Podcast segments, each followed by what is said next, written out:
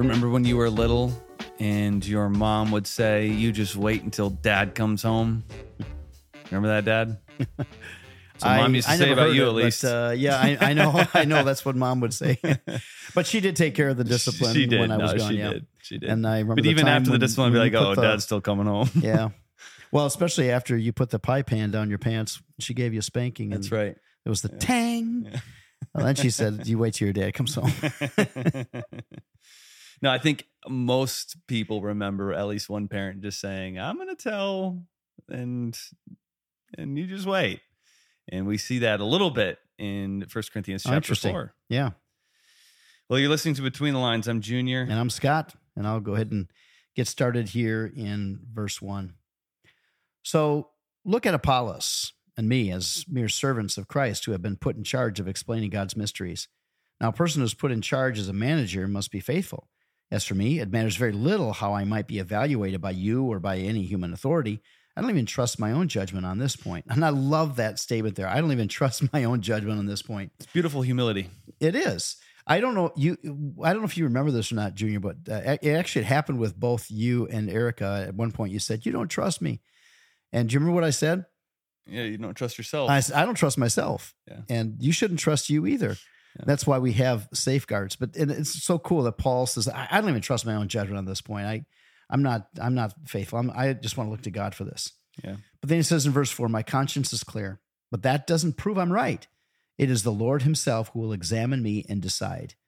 So don't make judgments about anyone ahead of time before the Lord returns, for he will bring our darkest secrets to light and reveal our private motives. Then God will give to each one whatever praise is due. And I think the point that he's making is that they were elevating up certain leaders that the, this is the one I'm following after Apollos or Paul or Peter. And, and they're, they're saying these are the ones that they're following after. And, and Paul is saying, you don't even know what's really going on in their hearts and minds and their lives. Don't make those judgments that they are. Now, listen, we just, we, we, we always assume the best of everybody, but the problem is when we start elevating people in our own minds when they fail, because everybody's going to fail because they are all sinners. Well, then they're knocked off this pedestal and we're destroyed. I, think of Yeah. a church in this area that when the leader fell, there's like actually a couple of them. The leader fell and people were just absolutely destroyed.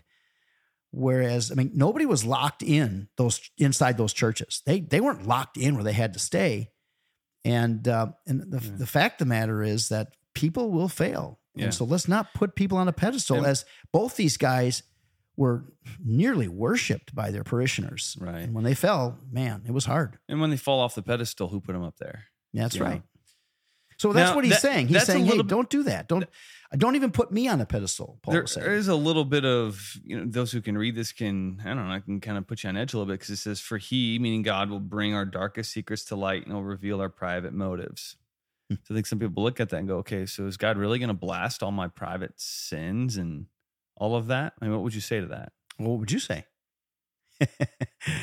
I can answer it. I mean, yeah, the no- secrets is what throws me off, but Yeah. motives is really where where that um yeah, I think it's those things that we've kept hidden.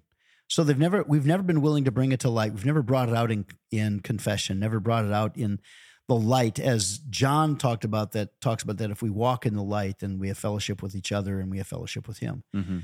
that I'm not, I don't think that every sin that we have done, that we've committed in secret, though it's been confessed, is like it's, I, you know, I don't know. I, you know, that we're going to now be rebuked for in front of this great crowd of people. I think that what God is saying is that you think that you're getting away with something and hiding it your whole life when the fact of the matter is I know about it and I'm not going to let this be hidden.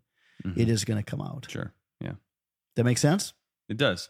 So, but there is a little bit of that tension though, because Oh, yeah. you, you just said that, you know, it's not going to be a secret. It's not going to necessarily blast it, but we don't necessarily know what that looks like. Yeah, and if we and as John had said also in First John uh, uh, one that if we confess our sins, He's faithful and just to forgive us for those sins. I think He's talking about those sins that we're in denial of and unwilling to Sure. face. Confessing to community and other people, right. Yeah.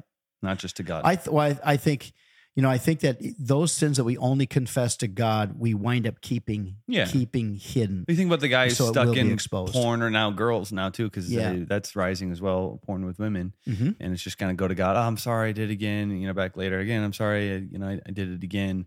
That's what he's talking about here. Will be brought to light. Yes. Yep. Okay. Or yeah, uh, multiple sins. It Sure. Could be anger, you know, uh, an anger within the home, blasting and and screaming you know, at each other. I mean, th- You know, we I think most people they wind up confessing most Christians confessing Sure. those things to God, but are you really dealing with But this it? doesn't necessarily mean that there's a big. I don't want to belabor this point, but I also know that uh, this It's is one of the major questions I get as a pastor. Yeah. doesn't mean that there's this you know big jumbotron in heaven necessarily. And we again we don't know what it looks like, but the God's gonna be like, all right, now here's Susie, all alone at home. Look what she's doing, you know, and and and then re, you know rake her over the coals for it. But it is a sense of when we are receiving reward, that's when some are going to be rewarded more than others, and that's where how, how this comes about. You say? Yeah, it's the loss of reward that winds up being the most severe of judgments. Yeah, yeah. Okay, Verse I'll six. continue on then. Dear brothers and sisters, I have used Apollos and myself to illustrate what I've been saying. If you pay attention to what I have quoted from the scripture, you won't be proud of one of your leaders at the expense of another. For what gives you the right to make such a judgment? What do you have that God hasn't given you? And if everything you have is from God, why boast as though it were not a gift? You think you already have everything you need. You think you already are rich. You have begun to reign in God's kingdom without us. I wish you really were reigning already, for then we would be reigning with you. Instead, I sometimes think God has put us as apostles on display, like prisoners of war at the end of a victor's parade, condemning to die. We have become a spectacle to the entire world, to people and angels alike. So Paul is actually saying, you know, we're already suffering the consequences of being absolute in our commitment to Jesus. Mhm. And so we're almost like these prisoners of war, war already on display, but he's going to take care of it in the end. yeah. You can pick up in verse 10 then. It says our dedication to Christ makes us look like fools, but you claim to be so wise in Christ. We are weak, but you are so powerful. You are honored, but we are ridiculed. Even now, we go hungry and thirsty, and we don't have enough clothes to keep warm. We are often beaten and have no home. We work wearily with our own hands to earn our living. We bless those who curse us. We are patient with those who abuse us. We appeal gently when evil things are said about us. Yet we are treated like the world's garbage, like everybody's trash, right up to the present moment. I'm not writing these things to shame you, but to warn you as my beloved children. For even if you had 10,000 others to teach you about Christ, you have only one spiritual father. For I became your father in Christ Jesus when I preached the good news to you. So I urge you to imitate me. That's why I've sent Timothy, my beloved and faithful child in the Lord. He will remind you of how I followed Christ Jesus, just as I teach in all the churches wherever I go. And I think it's really cool the way Paul is able to say that I have been living as an example for you, that, that you can follow my example. So he's been living faithfully and consistently. And I, I think that if if a modern day Christian were to say that today, we would pass judgment, which is kind of what Paul was arguing against. We'd pass judgment saying this person's proud. But I think that Paul is simply being honest here by saying, I, I truly am following after Jesus, and I would love for you to follow that same example. Yeah. Continues on, some of you have become arrogant, thinking, I will not visit you again, but I will come and soon. If the Lord lets me, and then I'll find out whether these arrogant people just give pretentious speeches or whether they really have God's power. For the kingdom of God is not just talk, it is living by God's power. Which do you choose? And here we see it. Should I come with a rod to punish you, or should I come with love and a gentle spirit? Oh boy, I think that's a rhetorical question. Yeah. Yeah. And of course, we know how they would answer. Well, he that. puts the ball in their court. Yeah. He's like, you're going to change. Yeah. Or you're going to continue. You're just going to let the kingdom of God be a lot of talk. I like that. Yeah. The kingdom of God is not just a lot of talk, Yeah. but it's living. It's living by God's power. So if you're truly living in the kingdom of God, then there's going to be this change that's evident in your life that you're lifting up and honoring Him and the decisions you're making and the things you're talking about. This great right. chapter. Well, Psalm 90. Is that right? Yeah, Psalm 90. There's a great verse, verse 14. Do you have it in front of you? Yep. It You wanna read 14? Satisfy us each morning with your unfailing love, so we may sing for joy to the end of our lives. Now, this is pretty cool because, and it kind of reminds me of some of John Piper's writings about the satisfaction we find in God, uh, um, and that we truly, that God desires for us to be happy. Our problem is we try to try finding happiness in so many places that aren't going to deliver. But our true happiness is only going to be found in Him. And so David says here that if we satisfy ourselves in God, if He truly is our source of satisfaction, that we get our happiness by being connected with and in the in in following after and pleasing this God that we have, well, then we're going to have that satisfaction and that happiness, that joy forever. Yeah. Well, I love how the psalmist writes in the morning. Yeah. This idea of like Mm, seeking good. God in the morning because I, this is going to sound like such a downer, but for a lot of us can attest to this. A lot of our days are just let down to let down.